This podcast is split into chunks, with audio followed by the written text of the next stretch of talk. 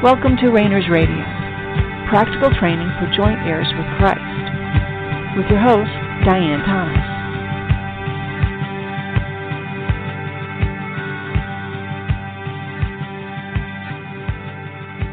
Good evening, and welcome to Rainers Radio. This is Diane Thomas, your host. Let's just take a couple moments and relax. Take a deep breath if you need to. Get comfortable and just make yourself available to what the Lord wants to say and do. Remember, He's always speaking, He's always communing spirit to spirit. He's not a God afar off. You don't have to talk him into being with you. He is always with you and in you. He's not the problem. Our soul is the problem. Because our soul wants to maintain control.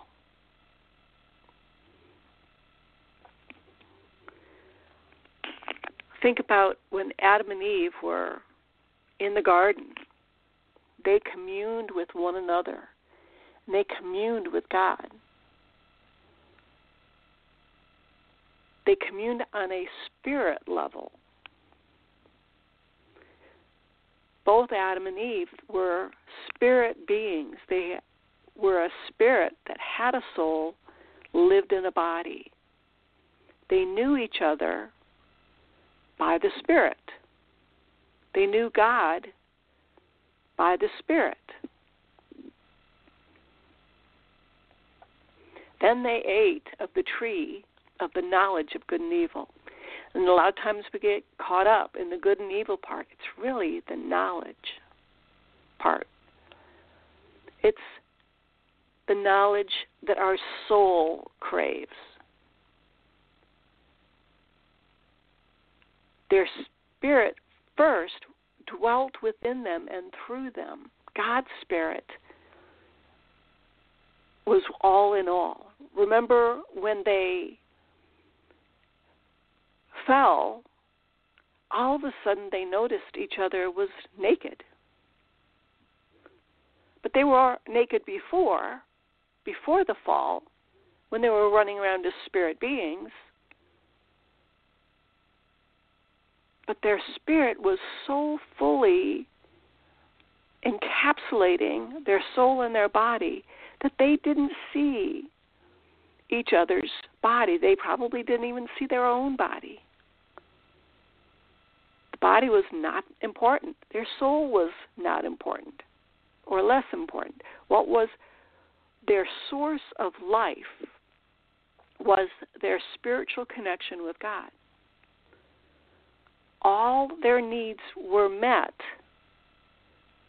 because they were one in spirit with God and they were one with one another.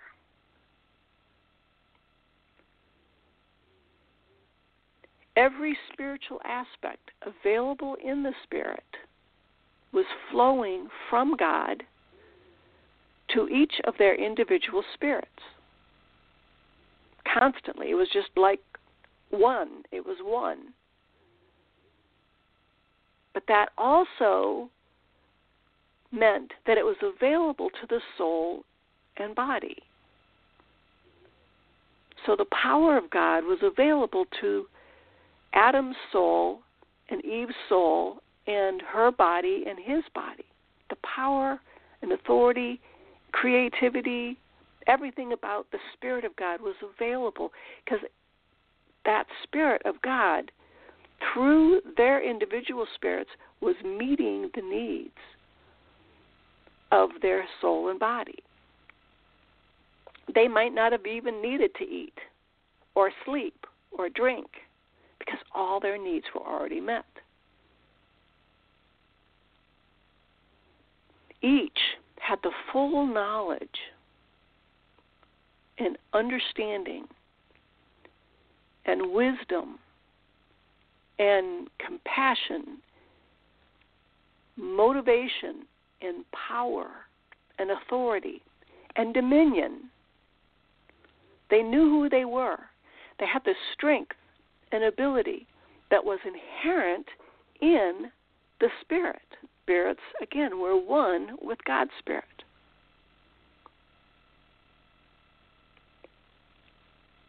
What we today call the manifestations of gifts of the Spirit, for them, was a normal part of their everyday existence.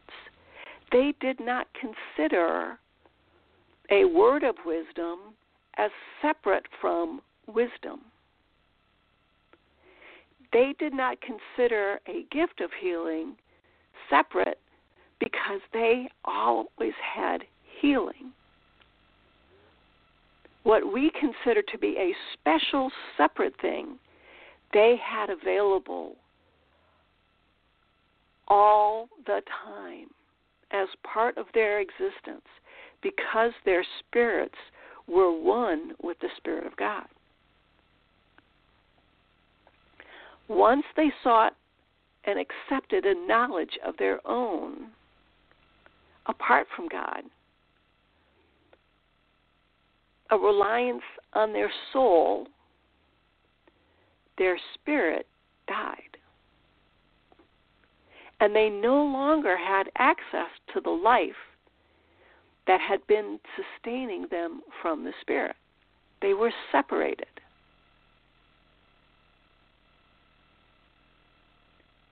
And once they were separated from the Spirit, they had to do make do with what was left. And what was left? Their soul and their body. So for generation after generation, that's what's been passed down. But our soul, your soul, was meant to react and interact with spirit. That's what it was created for to receive and respond and be a conduit and a sponge and one with spirit. Your soul that God gave you, your mind, your will, your emotions, was meant to be a, re, a vessel, a receiver of God's Spirit. Now, this is true whether you're a believer or not, whether you've been born again or not. Every soul was meant to be in a relationship with Spirit. Once we are born again, the process of reunification begins. Reunifying our spirit, soul, and body. Now, Adam and Eve, before the fall, again, they did not perceive, for instance, miracles as a specific gift. They had all the power and knowledge that God had available to them. All attributes and characteristics of God was available to them through their spirit. And the soul, again, that God gave them was specifically created to interact with this, their spirit, with the power, the authority, the insight, the wisdom, every aspect of spirit had a counterpoint in soul. Your soul was made to interact with your spirit, which is already interacting with God.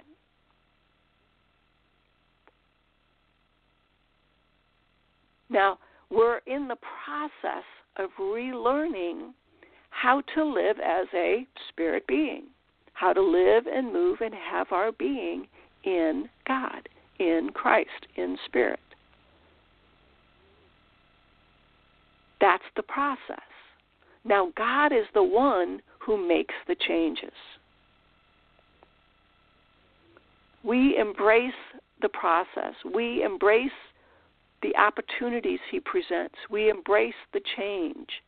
But he is the one who makes the change, who creates the opportunities, and gives us the encouragement and direction and guidance when we need it. But moving in manifesting in the gifts of the Spirit and the fruit of the Spirit, that's your true being. That's God's pure intent for you. That you would be one, spirit, soul, and body. Now, we don't have but one example of that after Adam and Eve in the Bible, and that's Jesus himself.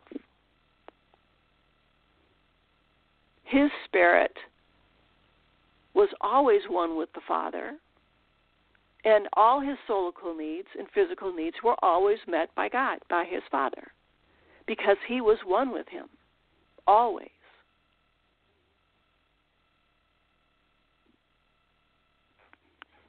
Since then, there's always been challenges in trying to figure out God's ways, how he does things.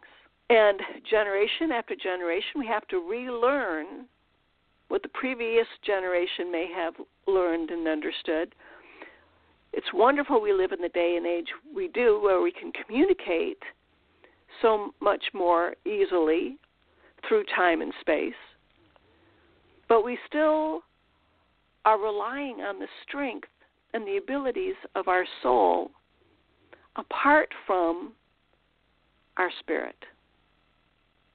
We think of it as two separate things rather than our soul being merged, reunified with our spirit, still as an individual. Again, the soul God gave you is the one He wants you to have. The body He gave you is the one He wants you to have. For whatever purpose. Something you are going to, as an individual, learn or experience or have you know have a different comprehension god is so creative and he loves us so much again his his character is love and he expresses that love by giving himself and he gives himself in an infinite variety of ways. So, what does that require? An infinite variety of receivers. So often we think of what does God want from me? What does He expect? He wants you to be available to receive unconditionally what He gives unconditionally and just say thanks. You know, so often we think, okay, if God does something for us, we in turn have to do something else. We have to make sure He gets the credit. We, he has to be honored. We have to sing His praises. Rather than just saying thanks, He's He's God. He's your God. He loves you. And He's always looking for new ways to give that love, to show us how much He loves us. And that's His purpose for reunification, for reuniting our spirit, soul, and body. That's His purpose. Our purpose is we are still in the process of trying to figure out what being a Christian means.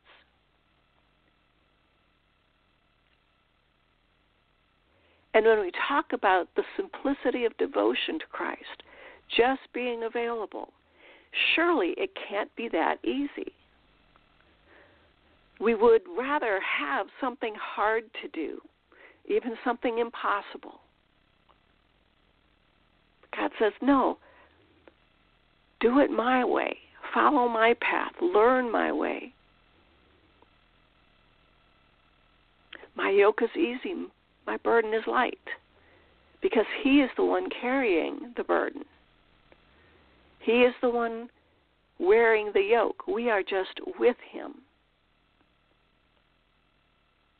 And He delights in our relationship with Him wherever we are.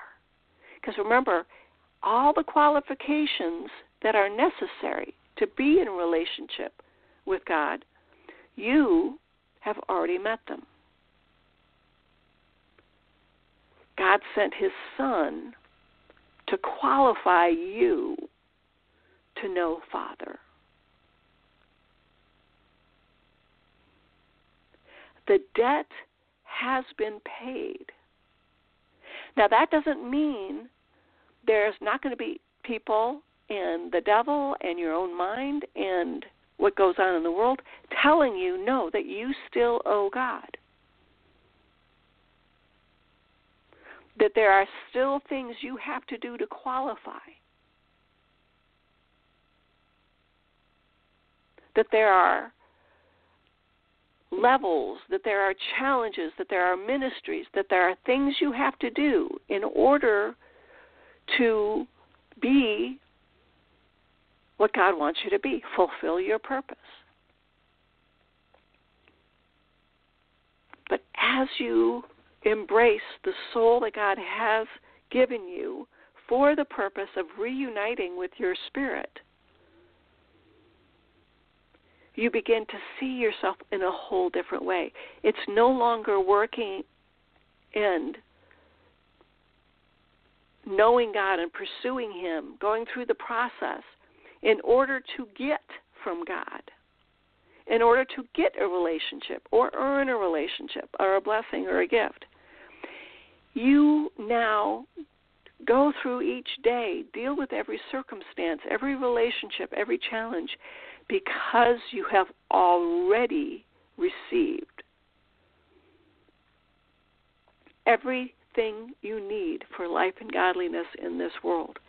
Every need you have in your soul has already been met.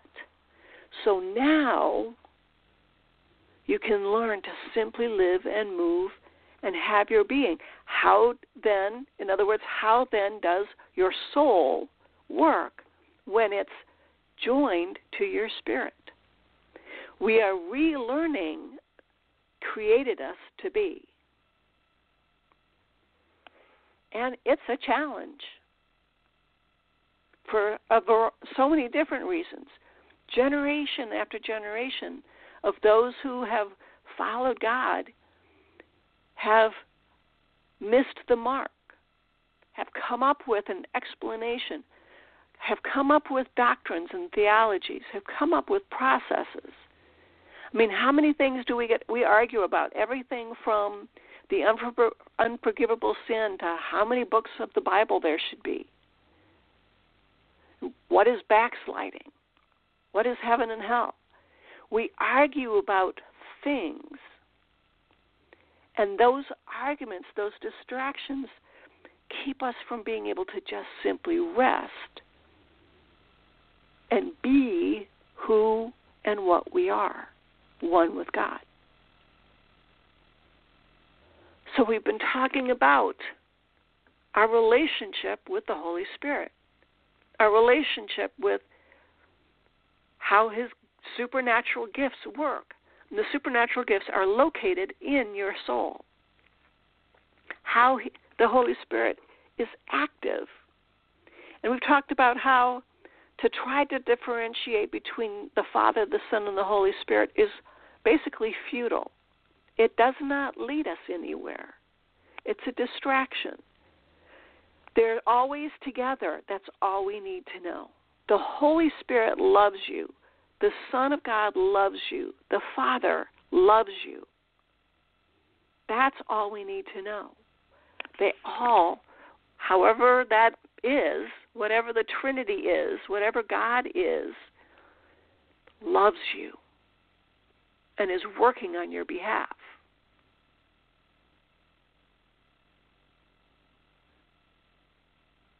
So once Adam and Eve sought knowledge, which was an awakening in their soul. They lost that spirit connection. Their spirits died or were separated from their soul. They no longer had that access to the spirit life that had been sustaining them, that came from the Spirit of God. They were, for the first time, on their own. And their soul was the only thing that was left.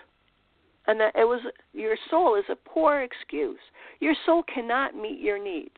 It was never intended to. God did not create your soul to meet your needs. God, God did not create relationships to meet your needs. He created those needs for you to seek Him. Seek and ye shall find. Seek Him, not just to fill your void, but for your soul to look for those needs being met through your spirit.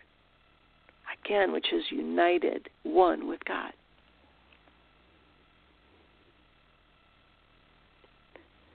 So when Adam and Eve, their spirit dies, they no longer have access to life. So all of a sudden, they have needs. And gone also was that source that enlivened their soulical and supernatural abilities to funnel the spiritual nature. So your soul is created in a sense, to be a transition between the spiritual reality and the natural reality. So your soul is a transit, a subway between what's going on in the spirit, what's going on in the soul, and what's going on in the natural. And when your soul no longer receives from the spirit, there's nothing no transaction other than between the soul and the natural, the supernatural realm and the natural realm. Now that we're reintroducing the spirit, we are relearning how to share and receive and transmit and travel with our reunited spirit. But we don't know how to do that. We've lost the knowledge. We no longer have a manual that tells us how to live as a spirit being. Now, there's some helps. We have scriptures and we have history, and we can hear from the direction from the Lord. So we have help. But it still all comes down to an individual learning how to reunite, how to live as a spirit being. And one of the aspects of that is to realize the intricacies, the layers in our soul your soul, again, was meant to be a transmitter of spirit, God's spirit. So the function of your soul is far more complex. You know, and how often do we think about it's far more it's to transmit the love of God. To make that love of God available to this world, to your own soul. So it must be capable and have the ability to receive all the power and authority and wisdom and knowledge and understanding that is already in your spirit. So it it's able to do what God wants it to do. Think of your soul like a hose. You attach the hose to the uh, the spigot and you turn it on. the hose carries the water. It does what it was designed to do. Your soul was made to carry spirit. Now, as the spirit flows through your soul, certain things happen. We call them gifts and fruit, but they're really just part of who God made you. What has happened, though, is because our soul has been disconnected from our spirit, those abilities and traits and our understanding have become dormant and misused and often misinterpreted.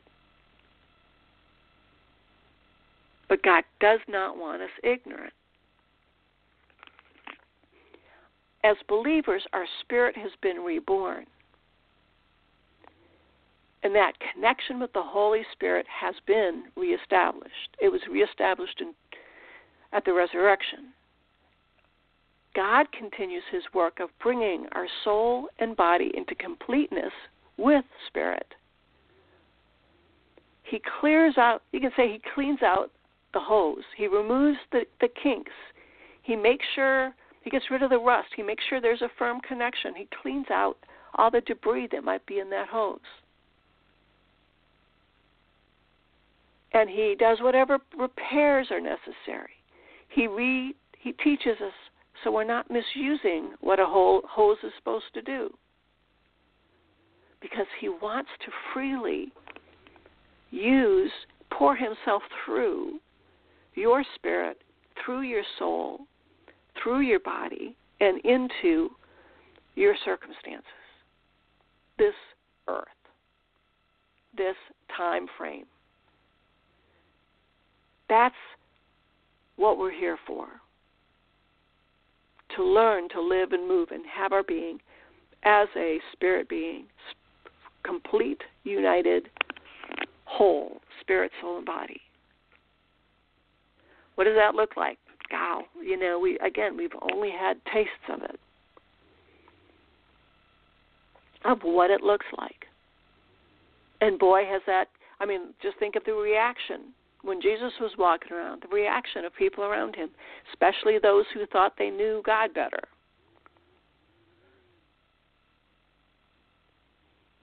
So the more we embrace the Holy Spirit as God reunites our spirit, soul, and body, the more we will see Him move supernaturally in our lives and in our world. It's going to happen as you make yourself available to God, He starts clearing out the hose. He starts turning the water on. And whatever, however He has formed your particular soul, you receive first. The hose receives the water first. You receive the water of God, the Spirit of God, first. And through His being poured through you, He gets to choose how to manifest and make Himself known to the rest of our world and to ourselves. So the more we embrace what He's doing, the more we see Him move.